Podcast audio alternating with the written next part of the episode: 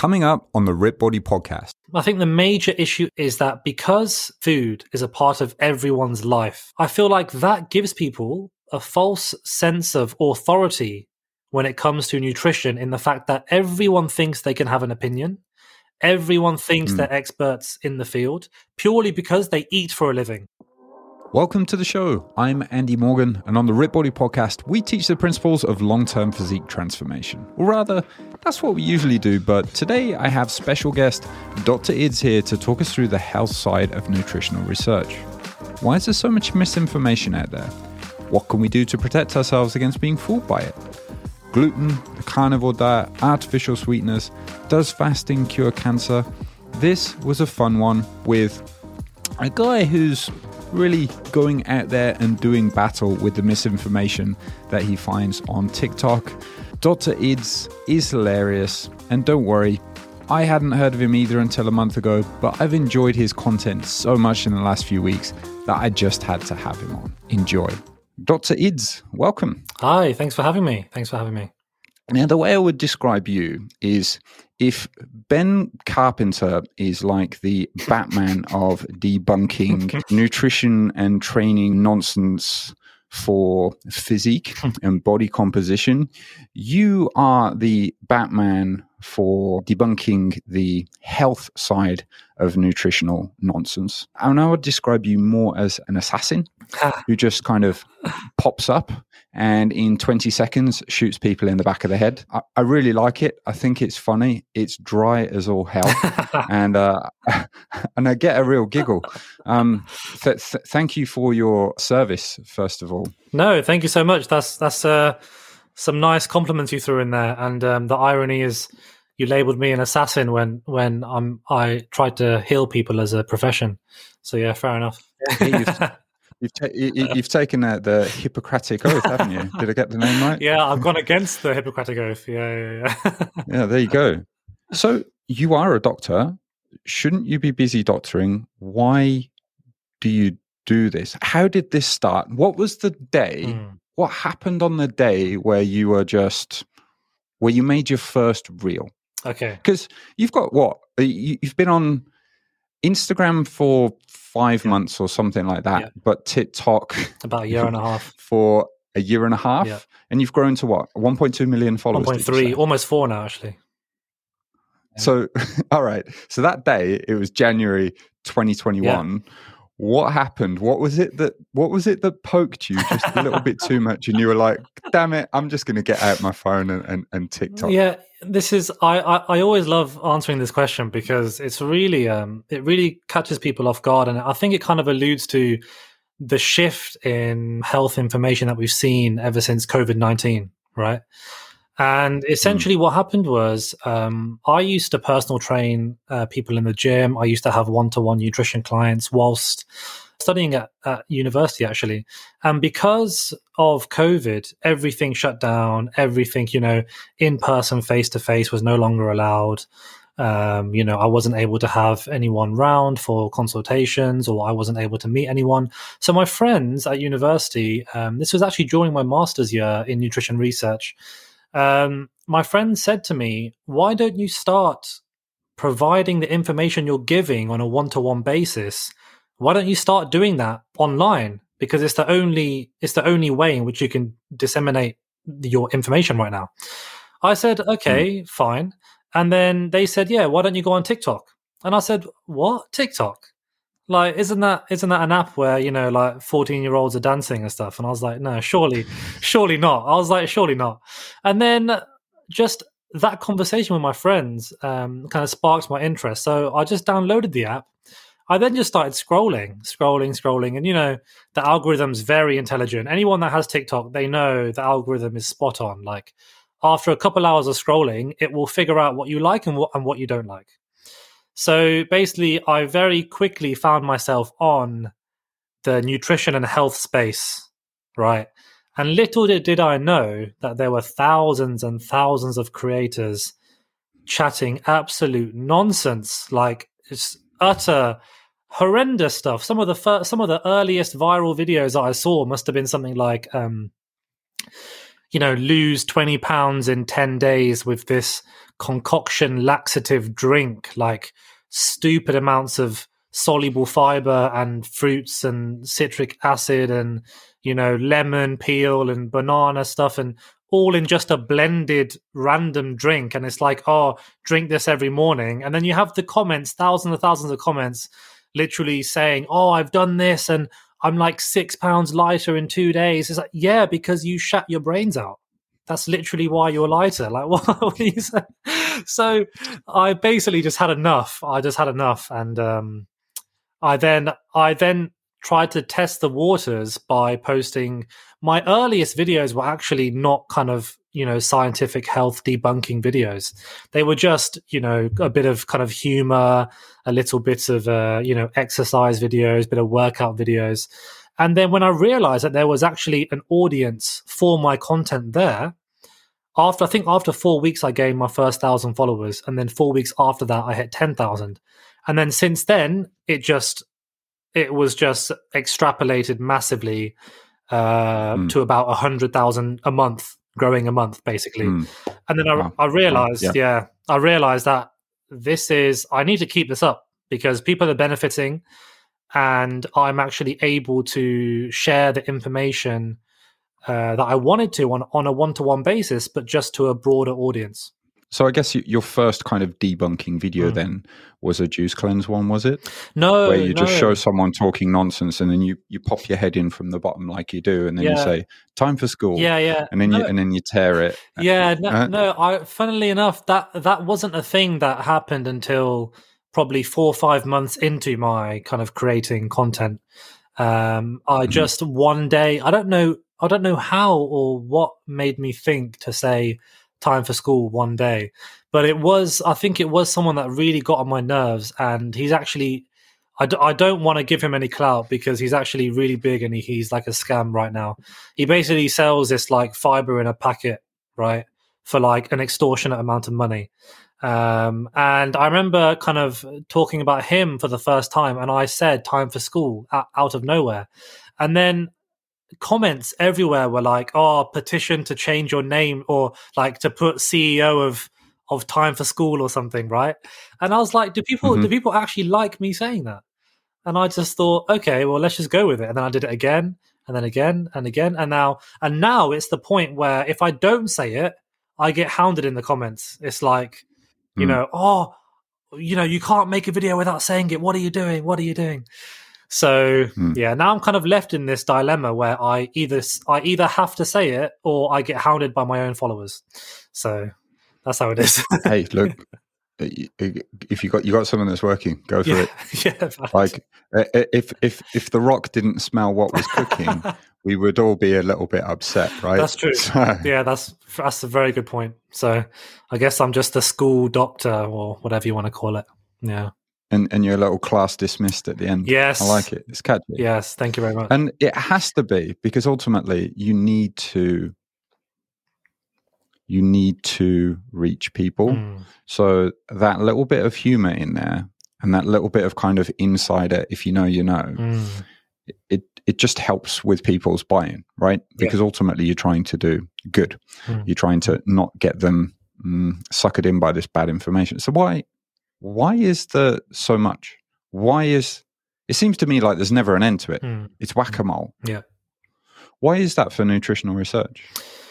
Yeah, very, very um, interesting and granular topic. It's, it's. I think the major issue is that because eating and food is a part of everyone's life, right? You can't. People can't go for a long periods of time without without engaging in food, without without being conscious or active about the foods that they're eating. I feel like that gives people a false sense of authority when it comes to nutrition in the fact that everyone thinks they can have an opinion. Everyone thinks mm. they're experts in the field purely because they eat for a living, right? Like everyone needs to right, eat. Like, you know, the issue is yeah. we don't see people arguing about you know, uh, architectural science or what's the best way to design a skyscraper, right? Because not everyone does that every day, Yeah. But when it comes to nutrition and fitness, to be fair as well, anyone that goes to the gym has an opinion about fitness, or anyone that engages in any kind of health promoting behavior also has has an opinion. But nutrition specifically, because even those who aren't active, everyone eats. So, like, no matter who you are, and if you've been on this earth for a long time, everyone eats, right? So mm. everyone has an opinion, and that's that's the real problem. And to to add on to that, not only not only is it accessible to everyone, the other side of it is from the scientific side actually shows that the nutritional research field is a lot more complicated than many other scientific fields when it comes to how you conduct and how you interpret the research behind it. And why is that? And that's this this is a very important question. This is a very important question. So it essentially comes down to the fact of the limitations regarding how to run uh, clinical interventions and also how to conduct large scale nutritional research studies. And the reason for that is, is because we are human, right? We can't, you know, you can't take a group of 20 people and compare it to a group of another 20 people where you lock them both in a scientific lab for 20 years. You feed one group a plate of table sugar every day for 20 years and you feed the other group mm. fruits and veggies in the same calories yeah and then mm. if we have a hypothesis or a question that is does table sugar cause diabetes right if we mm-hmm. wanted to test that in in you know the most efficient simple way you would literally take a group of people lock them up control everything they do give one group purely sugar and give the other group something else yeah the issue is, is that yeah. you we can't do that. We are not lab rats. We're not rodents trapped in a cage. There are many ethical barriers and there are many nuances when it comes to nutrition that that kind of constrain the scientific field in a way where it becomes an issue when interpreting the research behind it because there are so many layers to it. Whereas if you compare to something like the pharmaceutical industry, right? Yep. We know how effective drugs are. It's very simple to run a, me- a medication trial because you either give someone the pill or you give someone a, a placebo. That is that right. is literally it. Like it doesn't bec- it doesn't get more complicated than that. Whereas in food, nutrients don't exist in a vacuum. You, you can't isolate the effects of a single nutrient. So yeah. you know, even if you are e- even if you want to test the effects of, let's say, um, you know, a specific compound within fruit. Let's say you want to test the effects of, you know, polyphenols or flavonoids that are very, you know, pro anti inflammatory, right? They're very strong. They have a very anti inflammatory effect. If you give someone a bowl of blueberries, yeah, there are lots of other compounds and nutrients within the blueberries that are going to make your interpretation of that a bit more difficult, right? Mm. So, for all of these factors, you've got the ethical implications, You've got, you know, nutrients don't exist in isolation, and you've got the confounding variables from the nutrition side. And then on the other side, you've got that everyone has an opinion. So when you merge these two complicated things together, you're left with misinformation galore, basically. Right. Because it's very it's very granular. It's very it's very complicated. Yeah. And then when you layer in that outside opinions mm attract more attention because they are more interesting to listen to. Yeah. And because they get more kind of fighty comments and that feeds the algorithm and then, you know, mm. blows them up. Mm. Well, then you get you get kind of extreme stupidity everywhere.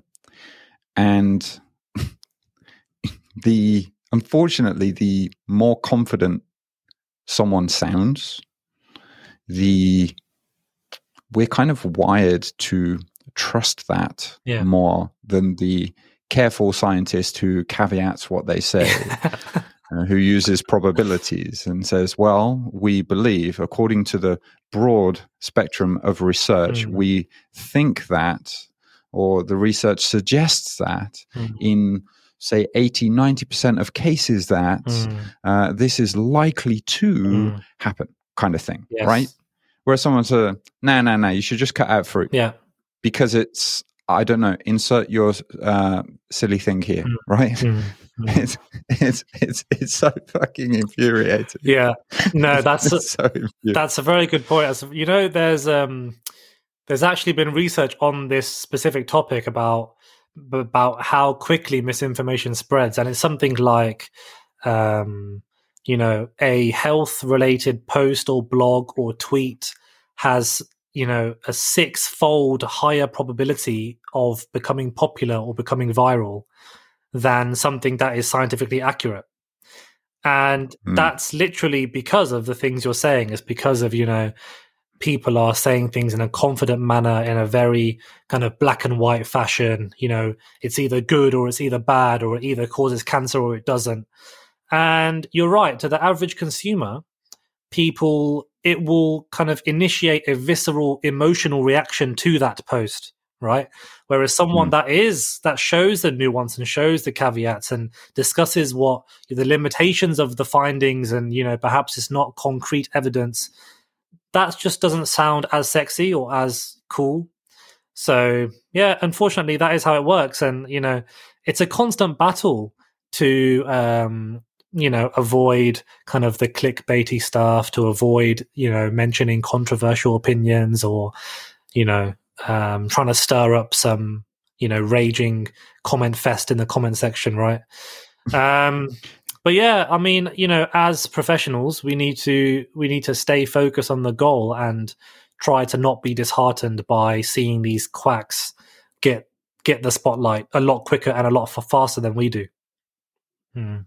It it's the thing that came to mind there. If we take, say, uh, the carnivore MD guy, Mm. right? So there's the head of this tribe of people who think you should only eat meat, yeah which has also now been taken to a more extreme form where there's the Liver King, where Yes. it's only raw meat, yes right? Yeah. Because of course, I wonder how where where that's going to go from there. Cannibalism, not sure.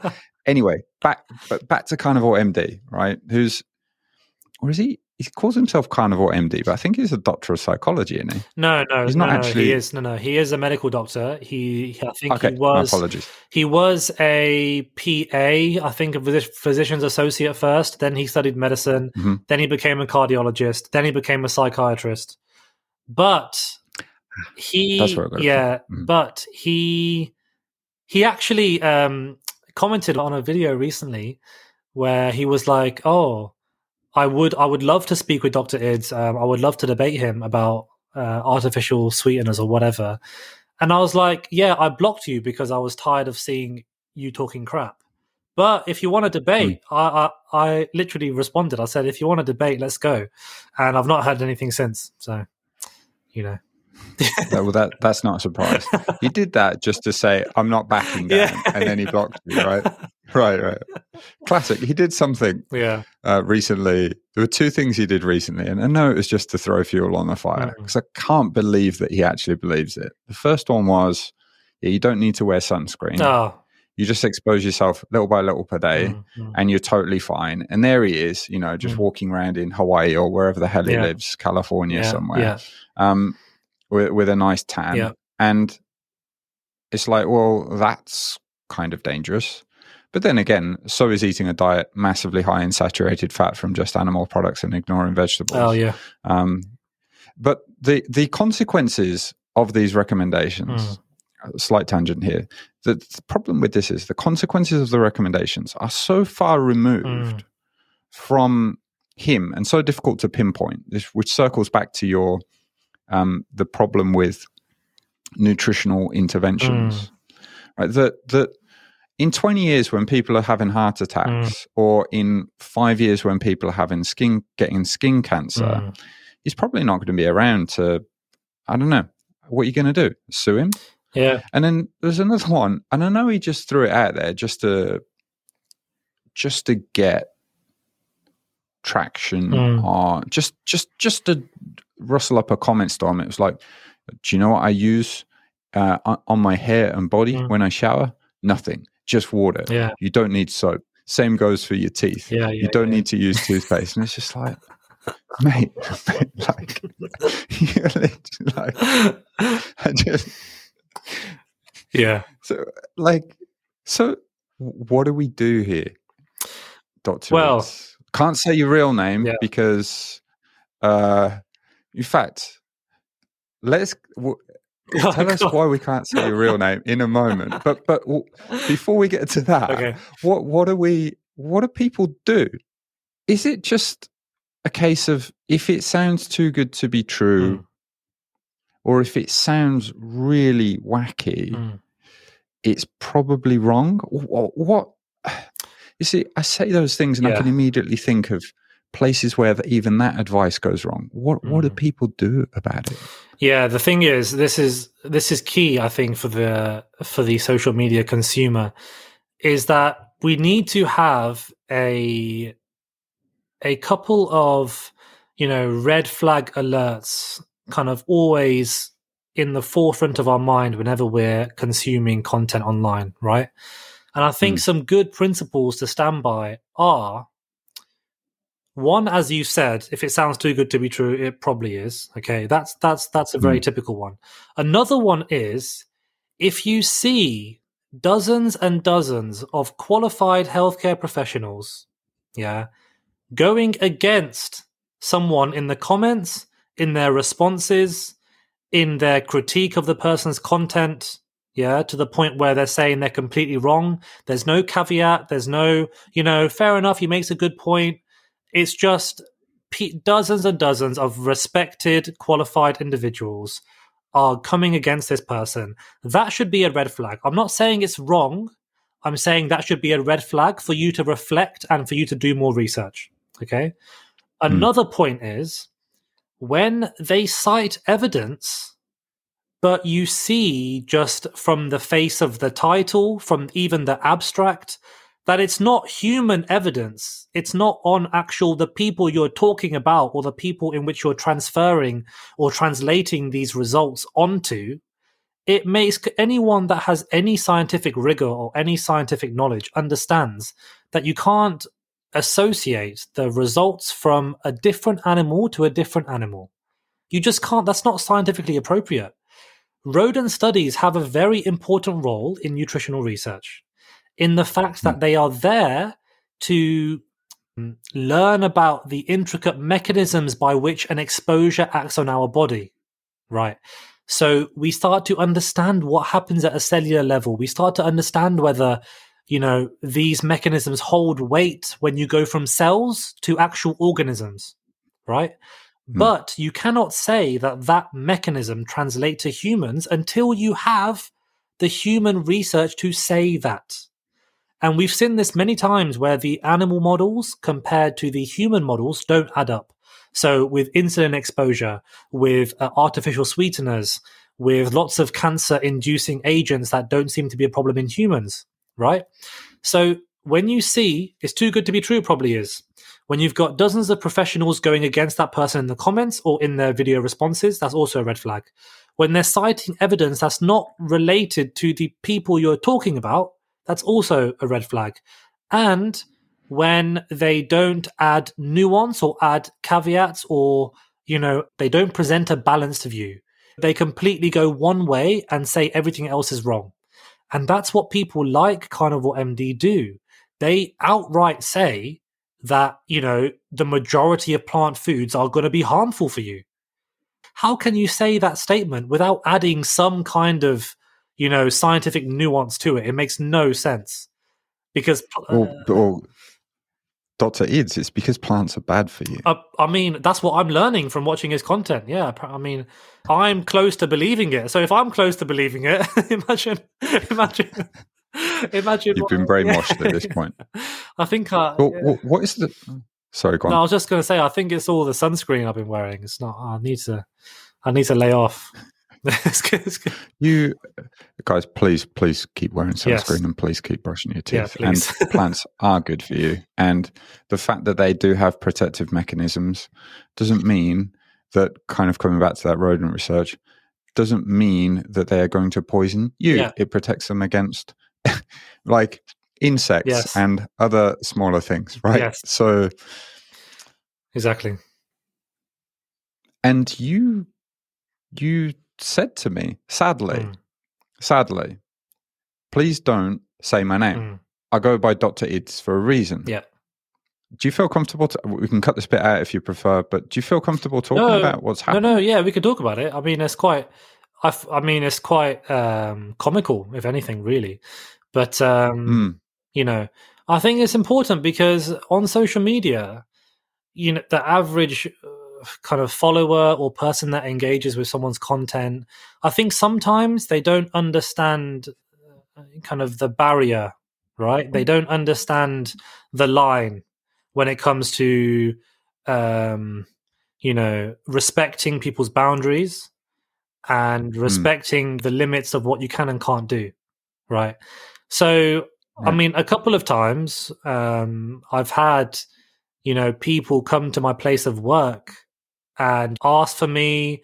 They say, "No, I, I'm not being seen by anyone else. I want, I want Doctor Idz to treat me. I want Doctor Idz to look after me," and it's just entirely just not appropriate at all. You know, I've had, I've had patients under my team's care, right back when I was on surgery Hmm. under my team's care who refused to be seen and had their bloods taken and had the results done until it was me who had time to come and take that patient's bloods right? And it's just like you can't do that. You, you, you just can't like you're you're there to get help right? You can't just wait. Mm. you can't wait for a specific person. You can't ask for me when i'm at home and i'm not on shift or whatever like and you know refuse to be seen. That's that can be harmful for you. Don't don't don't do that. My colleagues are very you know, we're all trained. We're all qualified don't be thinking like i'm you know you need to see me and that's just not. So there's just a few of these incidences that have just really put me on the back foot. And Right. um you know it could yeah and it could just it could end up doing harm to people which i don't want no one wants to happen. It's just it's quite unfortunate. And it's it's a little bit it's a little bit uncomfortable as well really because you know you you Yeah. you want to maintain you know social media is one thing and you know you can be kind of jokey you can be you know have a little bit of banter on social media whatever. But when it comes to actual humans in the hospital where you are the professional you are the healthcare provider and they are the patient right? Boundaries need to be kept and they need they need to be met. And you know it's just not appropriate for someone to know me from an online social media point of view to then start demanding or to start expecting things in person um so that's basically the crux of it Sure. yeah Right, gotcha. Uh, well, I'm glad. Kind of, I'm glad to hear that it was that way. Mm. Like a, a problem with the the fame and and say uh, fan fanboy fangirl Mm. uh, kind of leaking into into there rather than it being Mm. death threats or something like that. Because Yeah. you said that um, the paleo diet doesn't necessarily have the uh, rigorous scientific backing Yes. to support uh, some of the tenets of it. yes Okay, so so it, it hasn't been that you've had people coming after you for like slaying their um, no no diet i mean i've had i've had people complain about me from a you know from Mm. a like professional standpoint but obviously like nothing's going to happen because i cite my evidence and i know what i'm talking about so it's like it's like Right. you know I, nothing uh, no you know it's not what's the word it's not um a problem if you are providing the evidence that is done in peer reviewed scientific publications and where you're making it clear that you are providing public health advice from a general point of view and you're not giving specified medical advice for the individual, right? Obviously, if I was Yeah. saying that for you specifically and your problems, this is going to be the best thing for you, then yeah, obviously that's a problem. You shouldn't do that, right? But in the style in which I present my evidence, I'm literally critiquing and analyzing scientific evidence that's available for everyone to see. So, Yeah. you know, people can complain all they want, but at the end of the day, yeah, if you don't like the evidence I'm providing, then you've got a problem with science, not me. You know, Strong point. Yeah. yeah. yeah, Yeah, so something came to mind as maybe a, a final check Mhm. for people.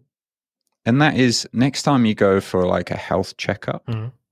when you're having that chat with the doc, maybe just run by them what it is you want to ask about um, or what you've heard that you're kind of confused about. Because let's say you go to the comments and you see that there are medical professionals arguing in there, but you see some from both sides and you think that it might be balanced. Mm.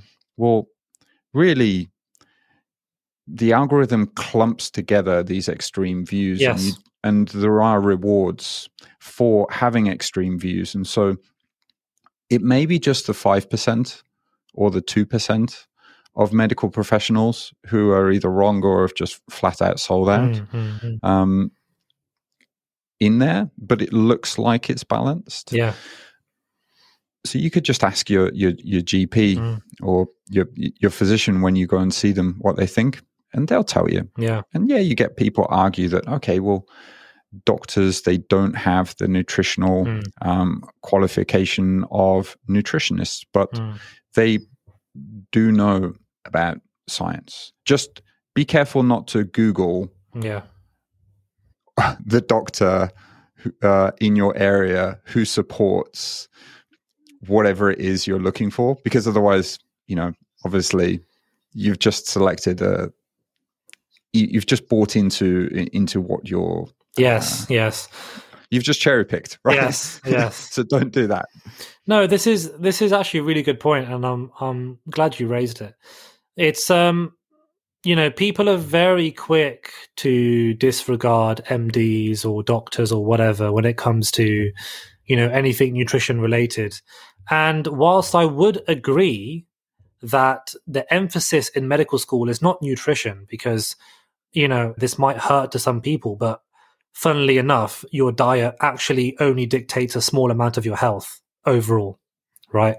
Um, health is far more complicated, and the medical science field, eh, you know, you cover everything to do with health, not just nutrition, right? And if if my heart stops Hmm. or I break my leg or there are other emergencies that Yes. need to be seen, And fortunately, it's very fortunate what you said there that you know it's is just a small amount that Yeah. your diet can influence on your health Exactly. because it means that we can have a very wide, rich, diverse set of of of dietary habits that change throughout geography Yeah. and personal preference now that we have supermarkets Mm. and you've got to go really extreme to screw up yeah, which is yeah. which saves us from ourselves really That's a very good point. Yeah, I love the way you said that because it just shows it just shows that the principles of a health promoting diet are very simple. They're very simple. And it's only until you have guys like Carnivore MD that are trying to flip it on its head. But Hmm. the vast majority of healthcare professionals, coaches, dietitians, nutritionists, doctors, you know, the ba- the foundations of a health promoting diet are going to be the same. Yeah. And just to quickly circle back to to the point that I was making about the primary physicians, I was saying that although you know we don't you don't get an emphasis on nutrition science in medical school, what you do mm-hmm. get is a heavy emphasis on how to interpret, how to find, and how to critique scientific evidence. Because research methods in medical school, even without doing extra learning, is a very key component because we need to always be up to date with the newest interventions, the newest diagnostic tests, the newest blood tests, the newest medications, the newest, you know, preventative measures for, you know, heart disease or what lifestyle advice do we give for diabetes or whatever, right? So because that makes hmm. such a solid foundation, if you ask your doctor to please can you kindly, you know, tell me what the evidence says about this nutrition or about this type of diet or this type of, you know, new fad that's come out, even though they may not know it off the top of their head, they will be able to find the information, the relevant information, and critique that for you so they can tell you at a later date. So even though you know, even myself, I, I'm not gonna I'm not gonna fool anyone and say I I've known everything that I've talked about on my TikTok or or my Instagram, right? Of course not. You Hmm. know, I'm human. I have to, if I find out about a new compound that someone's talking about, or if I, you know, perhaps uh, have not read the research on a specific type of diet for a long time, I will go back and I will go back to the research databases and I will look at the evidence and I will start critiquing the literature reviews and meta analyses, the control trials. And then when I feel like I'm comfortable enough to talk about it, I will then present my view, right? So, Right. to reiterate that just because your doctor won't know off the top of their head for some things, don't then just disregard their opinion completely. Ask them to find the information for you and give them their view as your primary healthcare provider, because that's always going to be better than what you see online and it's always going to be tailored to you because they are your doctor and they know your specific situation right? So i think that's a very good that's just a very good thing to point out is that people slate doctors a lot. Like obviously i get it a lot myself despite being you know despite having extra credentials in research specifically and in nutrition specifically. And it's just sad to see because you know doctors are genuinely in the game of improving people's health. You know no one studies that long that hard that many sleepless nights that many exams that much money in debt to then try and push some kind of fad stupid thing right like we are Wow. j- A few of them do. Oh, a when they- couple. when they're flashed enough money. Yeah, yeah, yeah, yeah. Oh, for sure, a couple, right? And we know we know Yeah. the couple that we're talking about because hmm. misinformation becomes it spreads quicker than accurate information, right? But if you look, if you just Google how many doctors there are in the UK, how many doctors there are in in the US, right? Compare that to the few that we know that are complete quacks. Yeah. Hmm. Clearly, you can tell that the majority of doctors do want to help, and you shouldn't just disregard them completely, right? Well, yeah, the, the part of their school was teaching them how to think Mm. critically Exactly. and to assess the weights of evidence, right? And that is Yeah. something that I have a degree of familiarity with that, Mm, mm, but I know that I am woefully equipped to do a really good job of that mm, mm, compared with someone who's been to school mm. and learned about that And not just a and practices it. and not just a school of Doctor Idz. I'm talking proper school. Yeah, Yeah, yeah. Yeah, yeah, yeah, yeah, yeah, yeah. Time for school. yeah. Um, I just want to run through Mm. A few things here and I get your 30 second take on them, if I may, Okay, that's that's before wrapping up. Here. that's going to be hard, but I'll try. Okay, I'll try. yeah, yeah, yeah, yeah, yeah. No, no. This is real test. okay. Gluten's bad for us. No, it's not bad. There are a percentage of the population that have non gluten sensitivity. There are a percentage of the population that are undiagnosed celiac or diagnosed celiac, and that's completely fine. The way I like to caveat uh, saying that gluten's not bad for you is by saying that anyone that experiences um, gastrointestinal upset, negative symptoms, um, you know, flatulence, diarrhea, bloating, constipation, uh, perhaps nausea, vomiting, a bit of, you know, pain in your stomach, any kind of those symptoms, right? Then it's probably best for you to avoid gluten. Whether it's for a specific medical condition, whether it's an allergy, whether it's an intolerance, I can't say. Best to talk to your doctor. But for the vast majority of people, there is no evidence that gluten has any detrimental metabolic or health implications. Actually, the evidence is the opposite.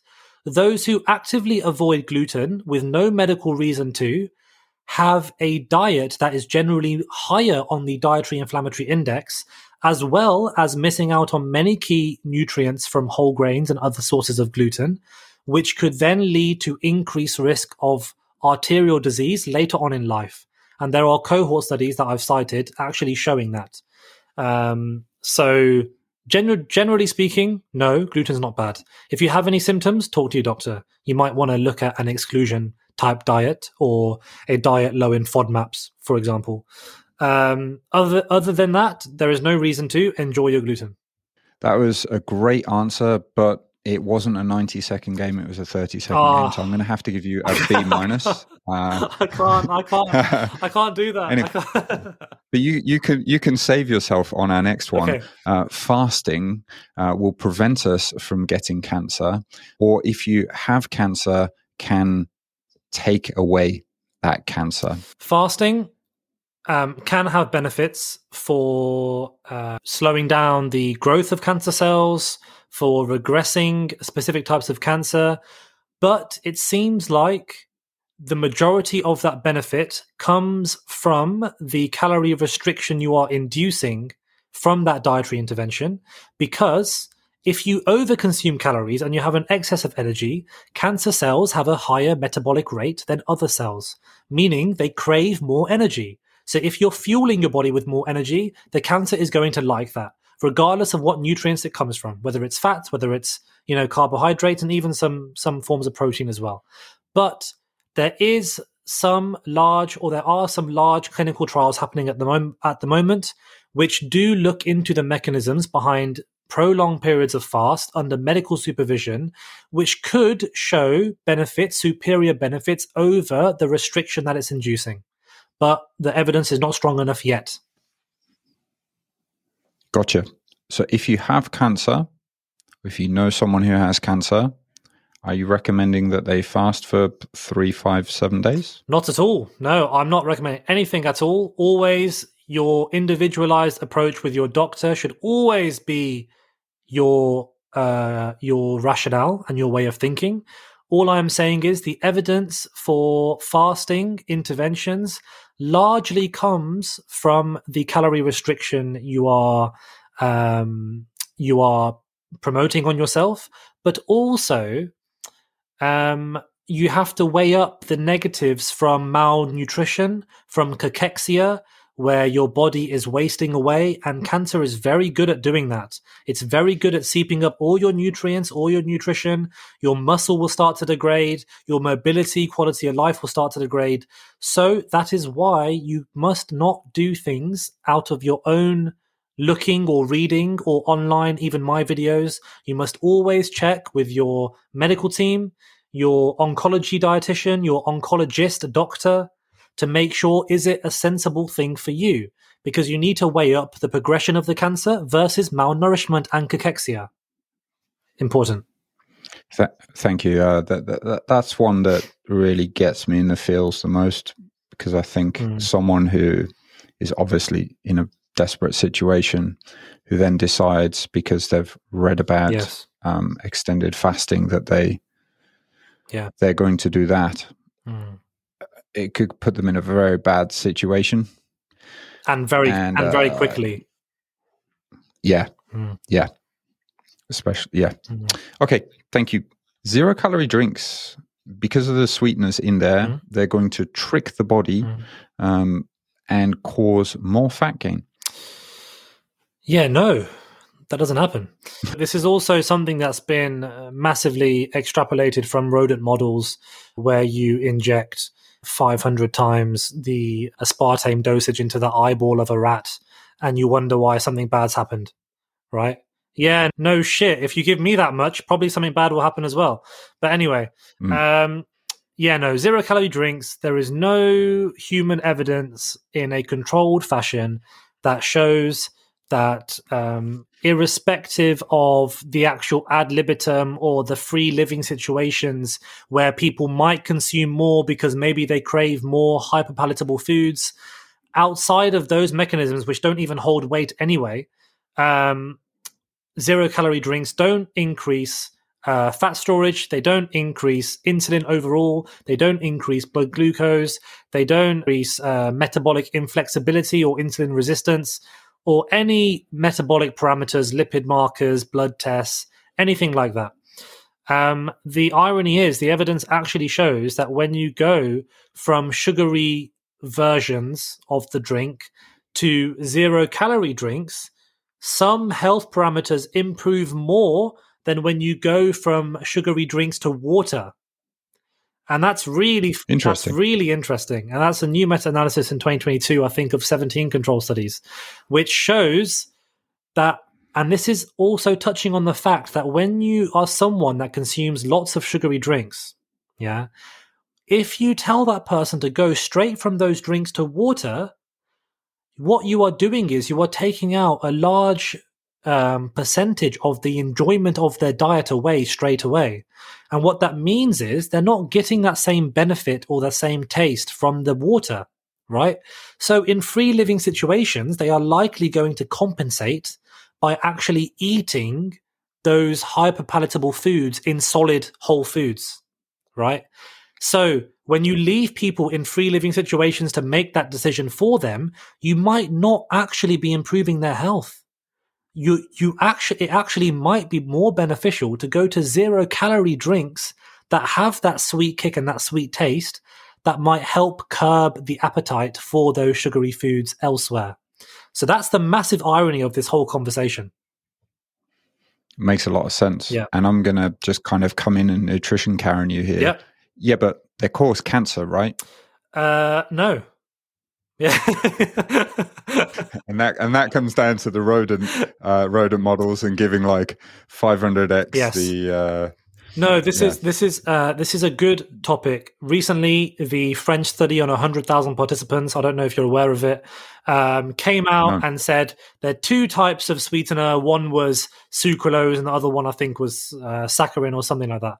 That basically showed that the people in the highest consumer group over a prolonged many years, right, they had a slightly increased risk of cancer. I think by fourteen or fifteen percent. And this is like the first large scale cohort study that has shown this link, right? And Mhm. I've actually gone into the study myself and looked at it and pretty much sussed out that it's a pretty poor study overall.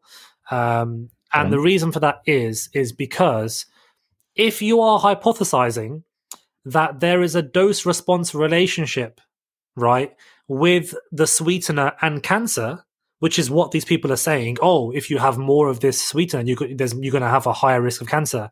What actually happens is the lower exposure group, so the group that only has a bit of sweetener, has a higher risk of cancer than the ones that are consuming it the most. So why would the risk not continue to go up if there's a genuine relationship? Right? So what this shows, go on. run that by me again. Okay. I did not understand that. So you're saying So- yeah, so- go on, say that again. So you've got groups that are examined, right, in differing amounts of exposure, which means that you Yeah. subcategorize the 100,000 people to those that don't Yep. have the sweetener, those that have a bit of it every day, those that have Yep. a medium, Yep. and those that have a lot every day, right? yes. So the Yes. groups that only have a little bit have a higher risk of cancer than those that have it the most. It actually oh, they do. yeah, it Oh, this is what the study yeah, showed. yeah, yeah, yeah. It actually goes down by 1%. So from a 14% increase risk, the highest group has a 13% increase risk. So if the mechanism is holding true that there is a dose response relationship, then why do we not see a genuine increase in the exposure? And do you know why? Right. Do you know why this happens? This happens. I can guess. Go on, go on. I was I was going to say because this is entirely free living situation, mm-hmm. and so it's probably a case of the super health conscious people are the ones that have none, no mm-hmm. artificial sweetener in their mm-hmm. diet, other than their protein shakes, which they forgot about. But we'll ignore that for a second, and I'm sure that's probably logged anyway. Yeah, yeah. so they'll be in the low one. Um, but because they're super health conscious, they've got a whole clump of other activities and food choices and perhaps sleep um, habits that are factoring in, and that is what gives them this lower cancer risk overall. That's my guess. So you're sa- okay, but then what? How does that explain why those that consume the highest amount of sweetener have a lower risk of cancer than those only having a little bit? Mm. Because you're saying, well, it's go on. it's it's 13 14 percent, so it's not it's it's not big enough. yeah, it's Uh, but not- then again, it's- you would if if we're assuming that um, sweeteners um, are correlated with unhealthy behaviors, and therefore Yeah. the more sweeteners in the diet, the unhealthier the behaviors, you would expect then for the cancer risk to rise in the higher Yeah. group. No, I'm stumped. Go Yeah, on, yeah. Uh, take me to school. no, so Take me to school, doctor. Yeah, yeah, no. So basically, you are pretty much on the right line. But the thing Mm. is, you we can't assume that those who cut out sweeteners are more health conscious. What we can do is we can say that there is a lot of residual confounding amongst all of the subcategories of populations, right? Which shows that Mm. actually we can't say for certainty that there is a good relationship with this sweetener because if you don't have a dose response relationship then clearly there because the highest exposed group are having several times those that are having only a little bit So we Mm. should theoretically see several times increase in cancer risk, right? But as you Mm. rightly said, even though the health seeking behaviors have been moderated and adjusted for in the analysis, right? There is going to be some residual confounding because food frequency questionnaires aren't 100% accurate, of course, right? When you want to calculate someone's dietary interventions. A questionnaire about, you know, uh, your activity levels is not going to be 100% accurate, right? Uh, sure. You know, I know that from my work with clients. Yeah, yeah, yeah, do you. exactly Right, yeah. people pe- people love to you know joke about what they do and what they don't do right and stuff um, and also the uh, some of the groups were smokers versus not and you know even though we have lots of very intricate statistical ways to adjust for all of these things the biggest flaw in the study is 100% the fact that there is no dose response relationship if there's no dose response relationship and and those findings have not been replicated time and time again in large cohort studies or case control studies, then we can pretty much just say it's not reliable. Because I've literally cited a meta analysis of 10 case control studies across many different populations, right? Lots of different independent researchers, independent clinical trials that show no association between artificial sweeteners and cancer risk. And even when you subcategorize those studies, there is an inverse relationship between some sweeteners and urinary tract cancer. So actually, having these sweeteners is protective for some specific types of cancer. So that's the massive Mm. irony. We can't just take this one study, which is what people love to do. They love to demonize things based on one clinical trial, right? That is not how scientific consensus works. That is not how scientific interpretation works. One study in a field of hundreds of studies does not hold weight. If it was the only study that's ever been done, then I would be a bit more open to giving it some weight, right? I would say, okay, Yes. this is interesting. We haven't had any data to say the opposite. We've only got data showing that it's for cancer, right? Then I would be a little bit Yep. more, okay, fair enough. There might be an argument here. But that's not the case. Sweeteners have been studied for a long time. They will continue to be studied. And people need to stop hanging their hat on an isolated finding that's not been replicated. And also funny, like it's funny. Sweeteners, it's not just one Yes. one compound, is it? Yes, like exactly. there are many. yeah. And just to clarify Mm, here, mm. the study, the outcome of that study, and how it's going to be misinterpreted, Yes. And how and the flood of people talking about, see, I told you so. Yeah. Sweeteners cause cancer. Again, sweeteners cause cancer, not this one specific one. Yeah. Not talking about the individual difference. Not talking about these marked limitations. Um, the way that this study is going to be butchered now Mm. and used for misinformation is not the fault of the researchers. Mm. They're just presenting what they had a hypothesis. They've got their data set. They're then presenting that.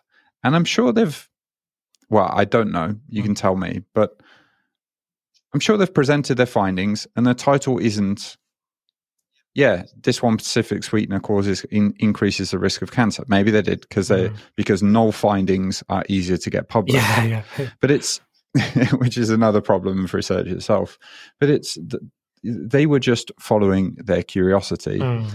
Uh, but unfortunately the daily mail Yeah. and everyone who reads the daily mail and jumps on tiktok is going to start those alarm bells because that's going to get them attention No, really good point. And I, I just want to add to that by saying that a 14% relative increased risk of cancer for a specific type of cancer or a specific type of sweetener, whatever, is actually not that much. So it's really tiny. It's not an absolute increased risk, it's a relative Hmm. increased risk, right? So if your probability of getting a bladder cancer is let's say 1.5% right in your in Hmm. your lifetime it's a let's say 15% increased risk of cancer right you're literally going to have what like a 1.1.7% increase uh 1.7% risk of cancer now something something like that Right. yeah yeah yeah so you, people need to understand that this now doesn't mean that sweeteners cause cancer because once again, nutrition is only a small part of cancer. In the actual etiology and the cause and the physiology of cancer, nutrition can only do so much. It's a tiny, it's a tiny amount.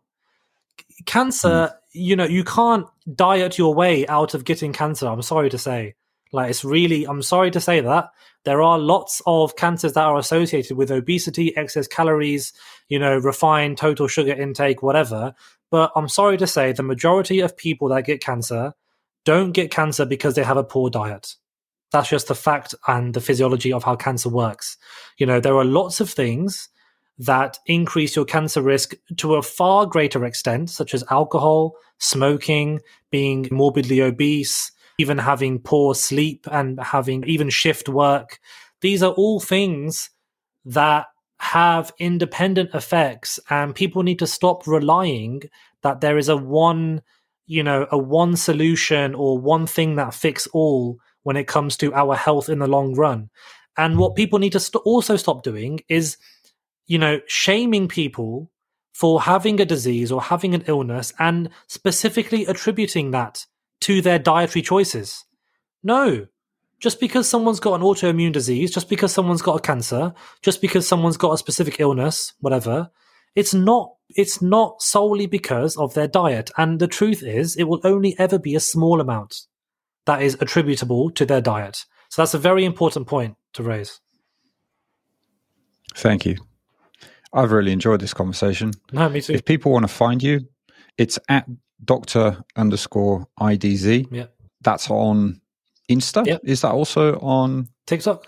Yeah, over on over on TikTok. Yeah. Yeah. That is. If people want to get in touch, Mhm. if people want to do some work with you, is that a possibility? Or Um, I mean, I don't really advertise one to one clients or anything because I literally have the capacity of having three or four at any one time. Right? I, I don't Yeah. I don't post anything. I don't say anything. I just occasionally accept people if I feel like I have time. But people can always reach out via Instagram. You know, drop a comment on TikTok. And I do have some exciting resources and um, educational content that will be a service that I'll be providing in a few months' time in the form of a course in, that will be accessible for a lot of people. So definitely keep a lookout for that. And uh, yeah, feel free to reach out. what's that course going to be on? I don't want to say too much at the moment, but it's going to be a you know healthy eating, nutrition uh, course, basically online course. You know, video tutorials, modules, episodes. Um, yeah, the whole works. Great. I love it. Look forward to seeing it. Lovely. Uh, Dr. Idz, thank you for your time today. Thanks for having me. Follow Dr. Idz. Honestly, it's been great. Thank you. Thank you for listening. If you'd like to learn how I set up the diets of my coaching clients, go to rippedbody.com and enter your email address. You'll get my free nutrition setup guide, along with a seven day email course guiding you through the five common mistakes that I see people make. Again, that's totally free and it's better than what most people charge for. All right, until next time then. Peace.